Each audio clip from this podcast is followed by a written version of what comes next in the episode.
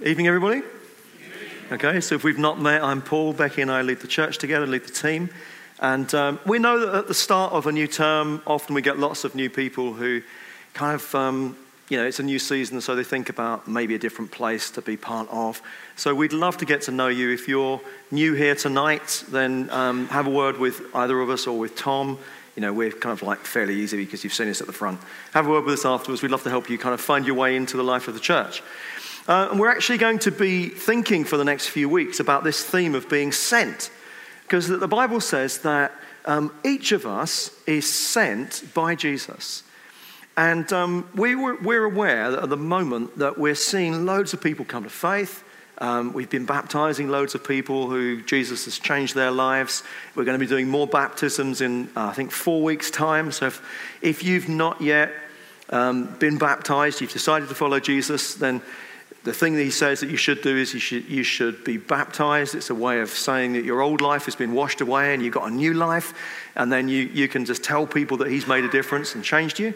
And uh, we're going to be doing that in four weeks' time. But we believe increasingly that people are really open and interested. And so we're going to focus for a few weeks about what it is to be sent, for us who know, to be sent to those who don't yet know.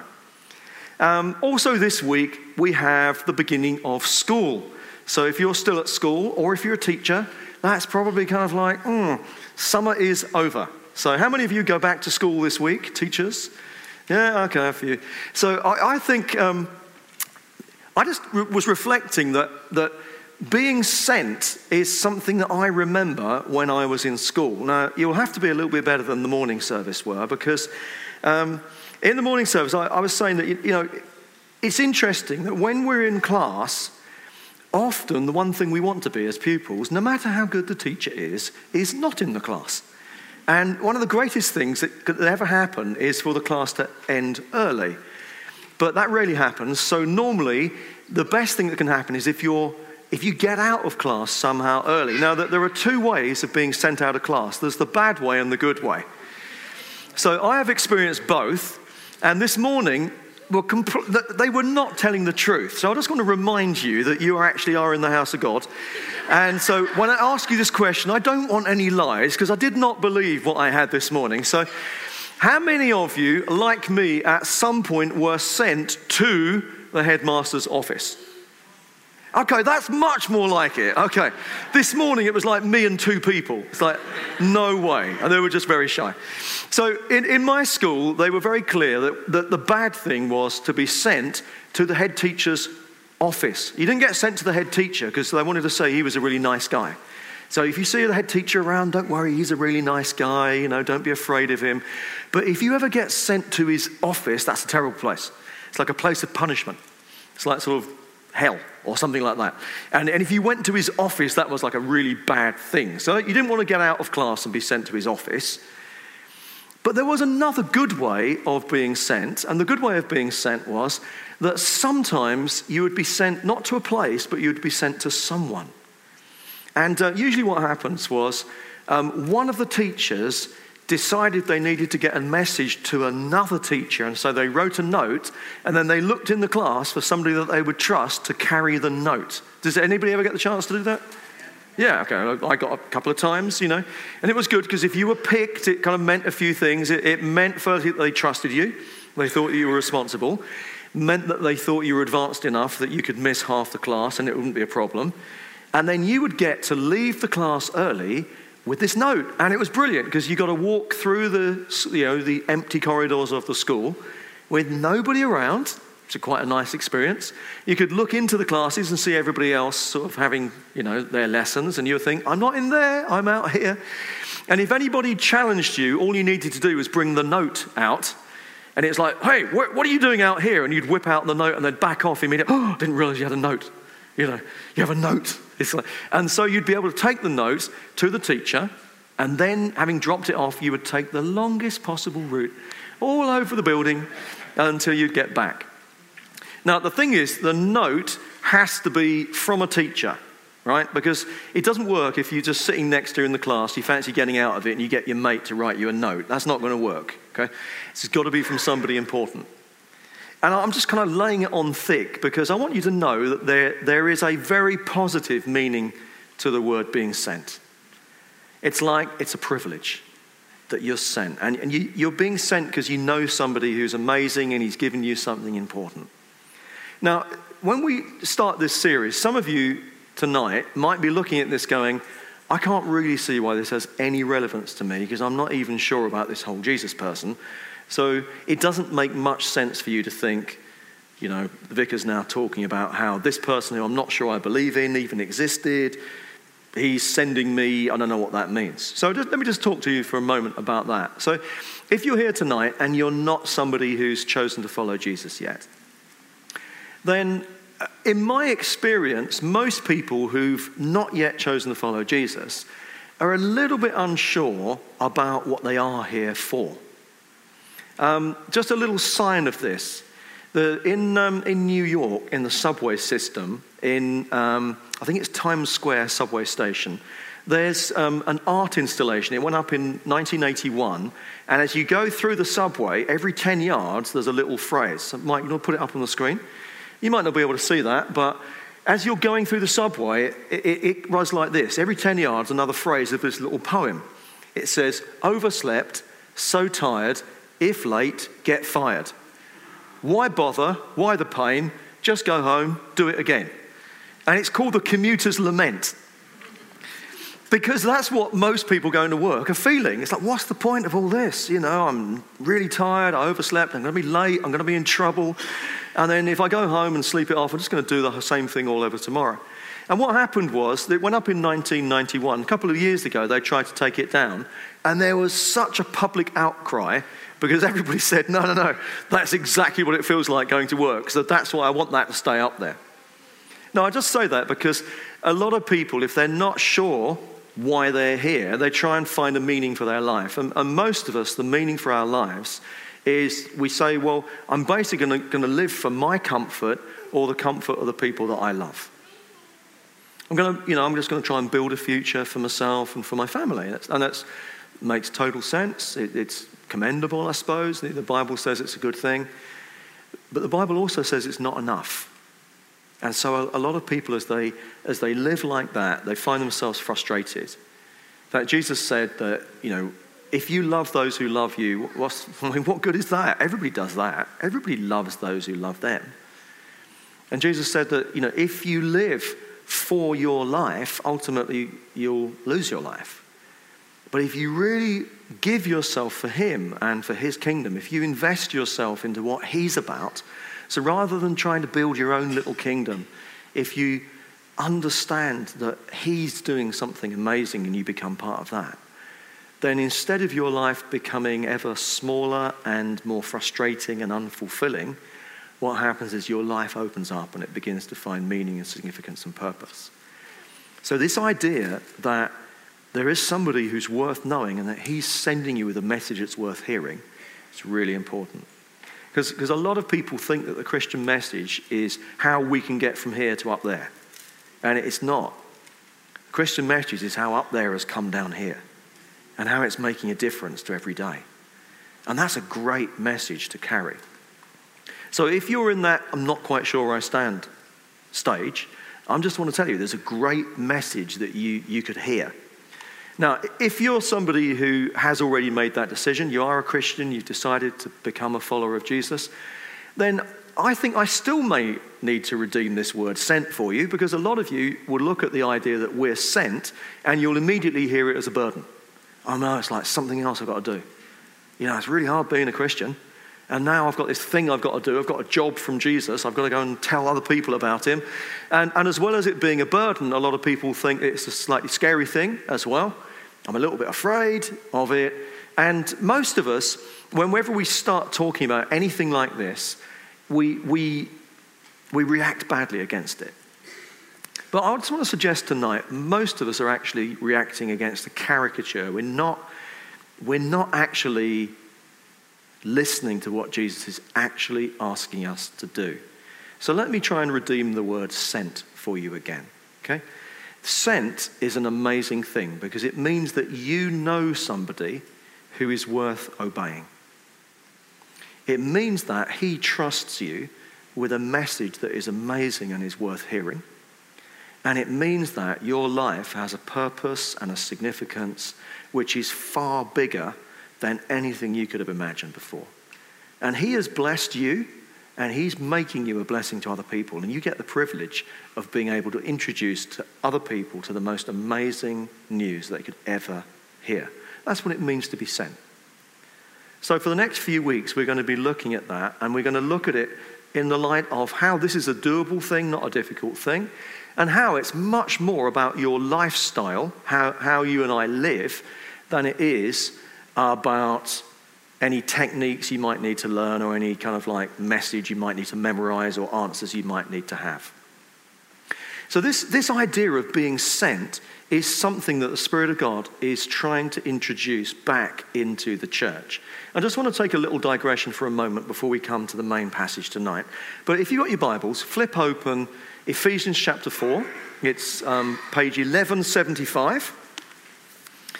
And just really quickly, Ephesians is, is a very simple book, um, and it's broken in two parts. The first three chapters, he tells us what God has done, and then the next three chapters, he tells us what we therefore ought to do. So at the beginning of Ephesians chapter 4, he says, I urge you to live a life worthy of the calling you've received. And he says, This is what it is to live a life that's worthy of the message God has given us. First thing he talks about for the first few verses is unity. You've got to be one. You know, He's made us one. He's united us back to God. He's united us to each other. So we've got to be one. I think most people would probably believe that that's a continuing thing, right? We're still meant to be one. We're not meant to be divided or against each other. We're meant to be one.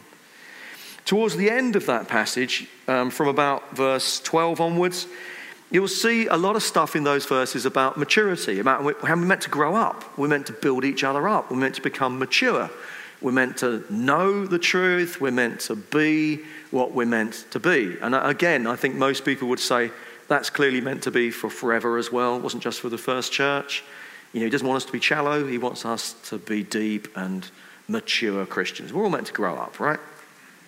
So the question is how do you get from this unity that we have to the maturity he calls us to at the end of the passage? And basically, as you get, this is not rocket science, you get from the start of the passage to the end of the passage by going through the middle of the passage.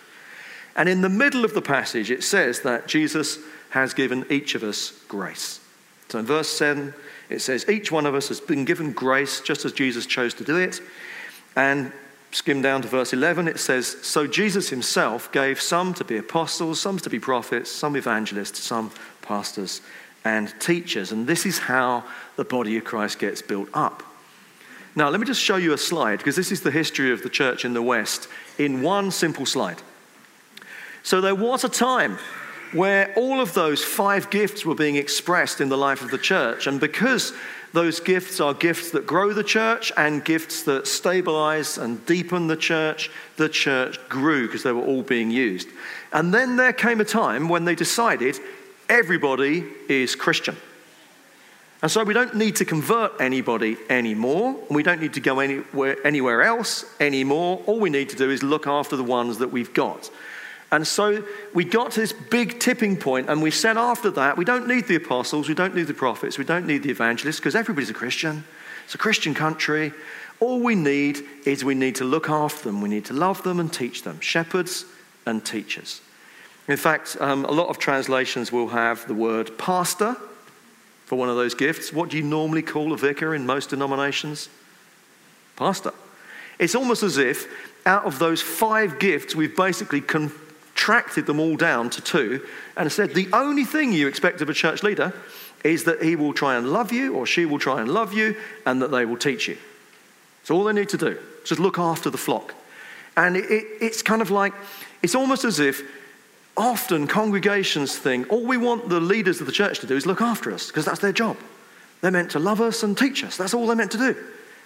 And so, what's happened is the other three gifts that Jesus gave to the church the apostolic, the prophetic, the evangelistic they were airbrushed out. And the problem is when you've got the people in the church, all the leadership of the church, all the ministry in the church, if it's done by people who are there to stabilize the church, the church gets stable, and after a while, stable means it's not moving. And the world keeps moving, and so what happens is the church starts shrinking. And that's the history of the church over 2,000 years. Except that the Spirit of God has been on the move. So I reckon from around about the 18th, 19th century, the Spirit of God started reintroducing the ministry of evangelism through people like Wesley and Whitefield and, you know, all these great revivalists. I reckon from the early 20th century, the Spirit of God started reintroducing the spirit of prophecy through the Pentecostals and, you know, in, coming into the mainstream churches in the last few decades as well. And I believe that in the last few decades, the Spirit of God has started reintroducing this apostolic understanding back into the church as well. And the apostolic literally is that Greek word that means to be sent. So God is basically saying to his church, don't forget, because he seemed to have forgotten, don't forget you are a sent people. What it is to be a Christian is to be sent. Uh, in fact, Jesus said in John 20, verse 21, this is his mandate to all the disciples just as the Father has sent me, so I am sending you. So we are a sent people. So, in a sense, we're all apostolic because, because apostello means to send. We're, we're apostles, all of us. We're apostolic. Some of us more than others, but as a church, we are sent to the world. We, our purpose as a church is not to gather in here once a week, it's to then scatter back out, to take a message out. That's why we're still here. We're on the earth. We could worship God perfectly in heaven, right? Yeah? Gonna, it's going to be easier to love each other in heaven, right? Okay? Why are we still here? Because there's a bunch of people that don't know yet. The purpose of us still being here is that we're sent to them. So we're going to be looking tonight at how Jesus sends. So now's the turn to flip over to page 1041, and we're going to look at Luke chapter 10. And this is called the, the sending of the 72 or the 70. And the point is, this is not the sending of the 12. So this is not just for the first people we called apostles. This implies that this is for all the disciples because Jesus gives the job to a much bigger group. So let me read that for you, page 1041. After this, the Lord appointed 72 others, he sent them two by two ahead of him to every town and place where he was about to go. He told them, The harvest is plentiful, but the workers are few. Ask the Lord of the harvest, therefore, to send out workers into his harvest field. Go, I am sending you out like lambs among wolves. Don't take a purse or a bag or sandals don't greet anyone on the road.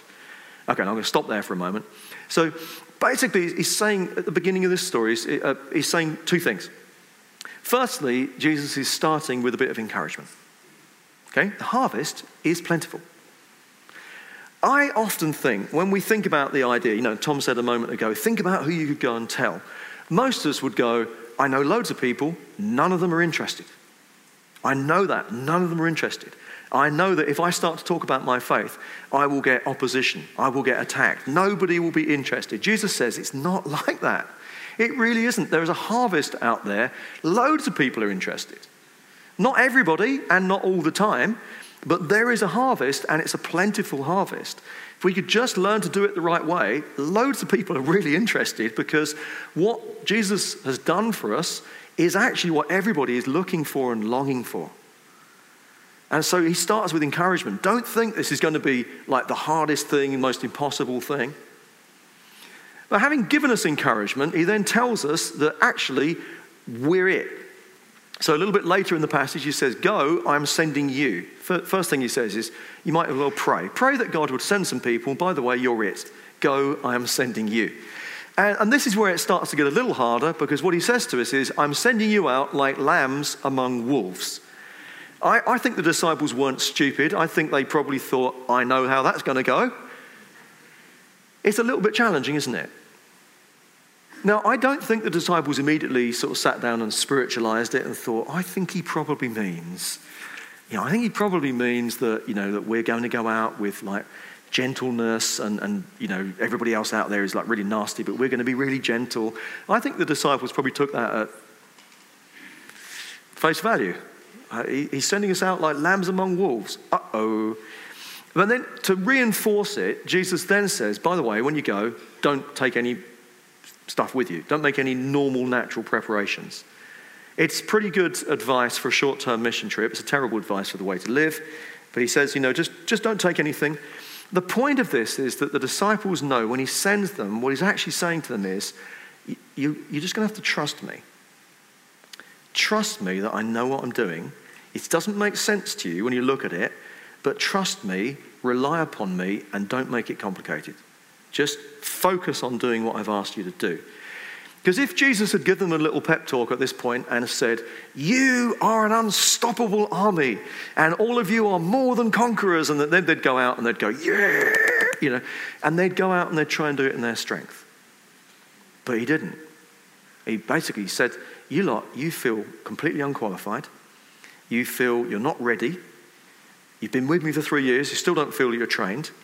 You think that when you're going to go out there, you're going to be torn to shreds. Well, tell you what, give it a go. Off you go, like lambs amongst wolves.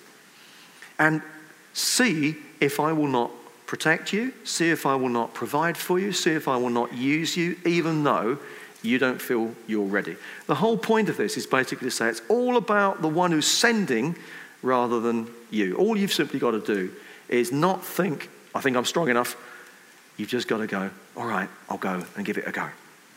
So that's what happens. So Jesus then gives them this great little pep talk, and I, I, love this because it's completely different from what most of us think he's going to say. Most of us think when we think about sharing our faith or telling other people or evangelism or mission or anything like that, most of us think of it immediately in terms that make us reject it and say, I don't want to be involved in that.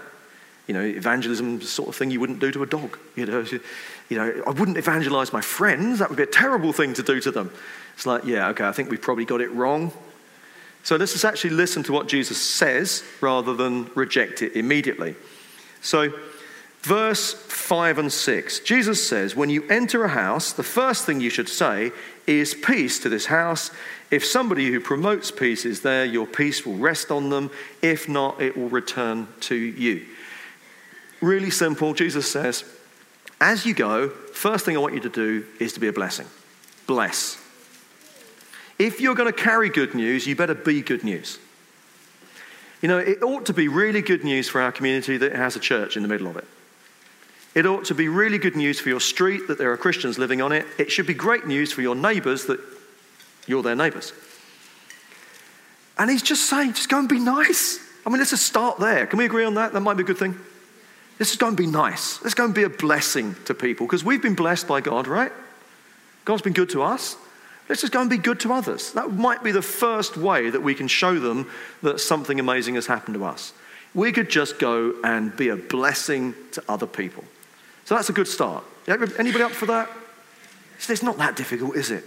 That's what Jesus says. Before anything else, just go and be nice. Be lovely people. Okay? Be awesome. Second thing, verses 7 and 8. Connect with them. It says, When you find a place where you are welcomed, and you know, let's be realistic, not everybody's going to welcome you. You're going to go and be nice. Not everybody is nice, but you're going to be nice. But when you find a nice person who receives you, stay there, eating and drinking whatever they give you, because the worker deserves his wages. You're worth it. Don't move around from house to house. Whenever you enter a town and you're welcome there, eat what is offered to you. Now, I don't think this is basically Jesus saying, by the way, you know, I told you not to take any money and not to take any food. This is how you're going to get your provisions. That is true. But I think, the, again, the main point he's saying is, I want you to enter into their world. I genuinely want you to connect and have a real relationship with them. And the point of this is that if he hadn't have said that, a lot of us would go, right, okay, so I've got something. My job is to go to people who haven't got anything and I'm going to tell them. And we immediately start thinking of this as if, you know, I'm the big person with all the answers and all the, I've got it all together and they're like poor person that needs stuff and I'm going to give it to them. And, and then what happens is we, we get really arrogant and we don't come across well. So again, Jesus says, we're not going to do that.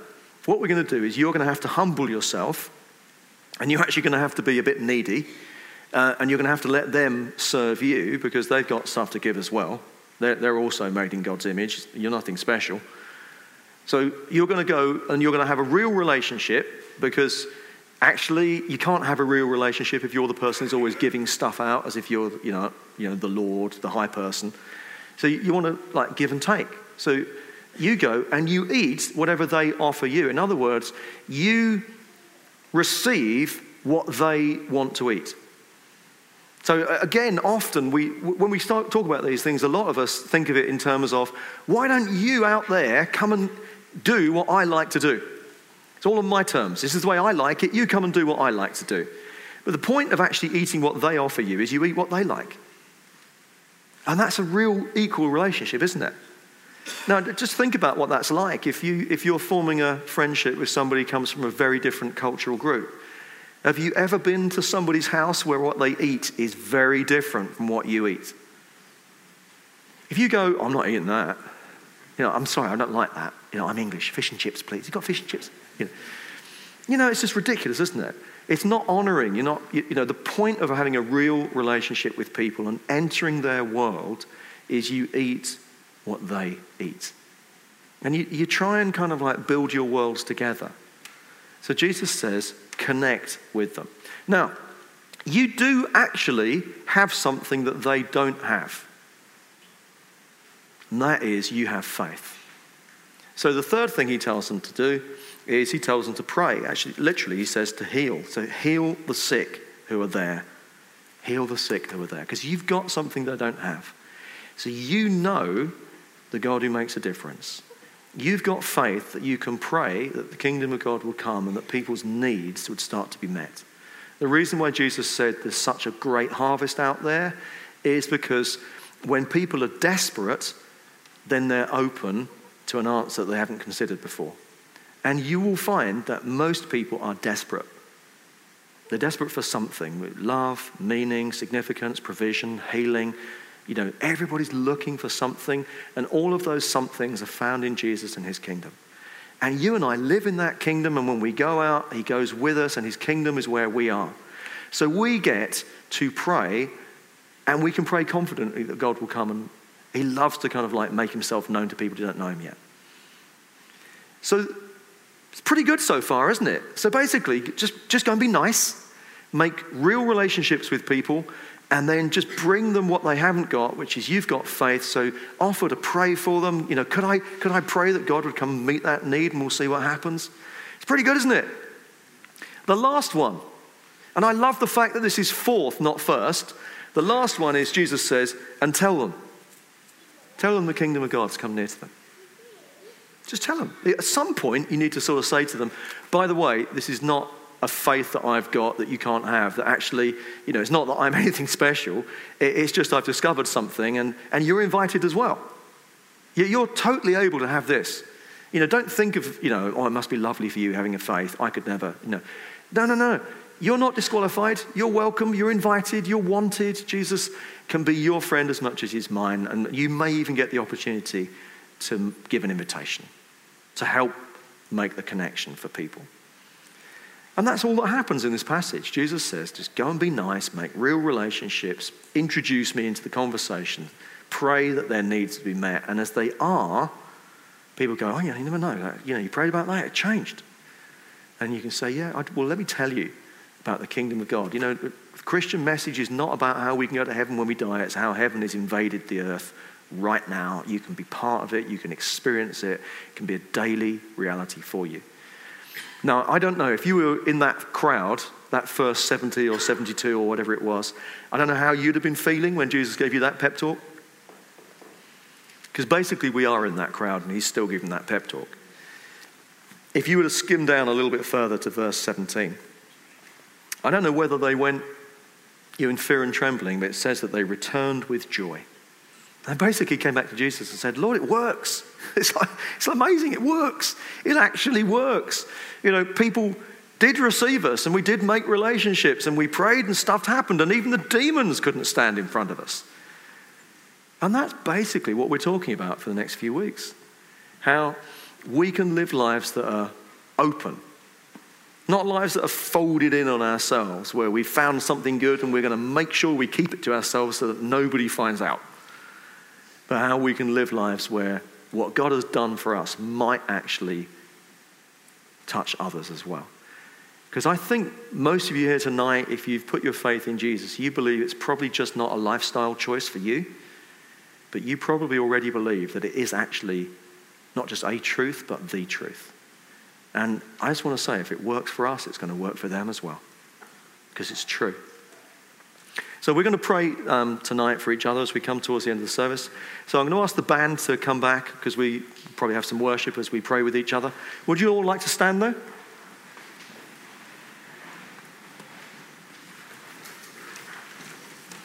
And if you're new to this, what we do every week is whenever we, we hear what God has taught us through His Word or what He promises through His Word, we actually want to receive that and respond to that. So I'm, I'm going to pray and we're going to ask for the presence of God to be more obvious amongst us. And then we just invite each other to receive prayer. And often what happens in our church is a lot of people come to, to be prayed for, and we have this ministry team you heard about early, earlier, and um, they, just, they just pray. They add their faith to your faith that God would give you what it is you think that you need. So let's pray. So, Holy Spirit, we just welcome you here now. Thank you for your presence amongst us tonight. Thank you for all that we've been able to be reminded of tonight about your love for us, your power at work in us. Thank you for the meaning and the purpose that we've found in following you.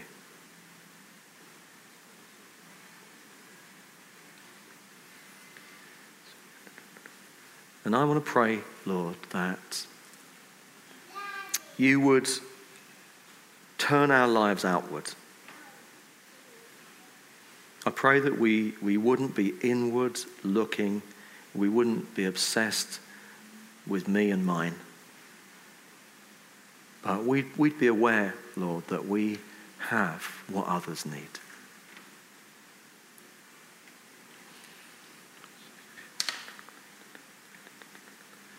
And very simply tonight, I think what God wants to do is he, he wants to take away all the fear that sometimes goes with this idea of being sent. And he, he wants us, as we're going back, perhaps some of us going back to work this week, going into places, maybe to school or college.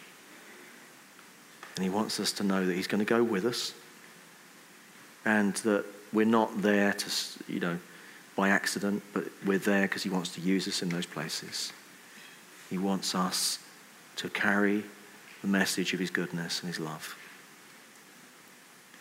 And so, Father, we just want to pray tonight. You'd take away all fear, you'd equip us with all that we need. You'd give us opportunities to love and to connect.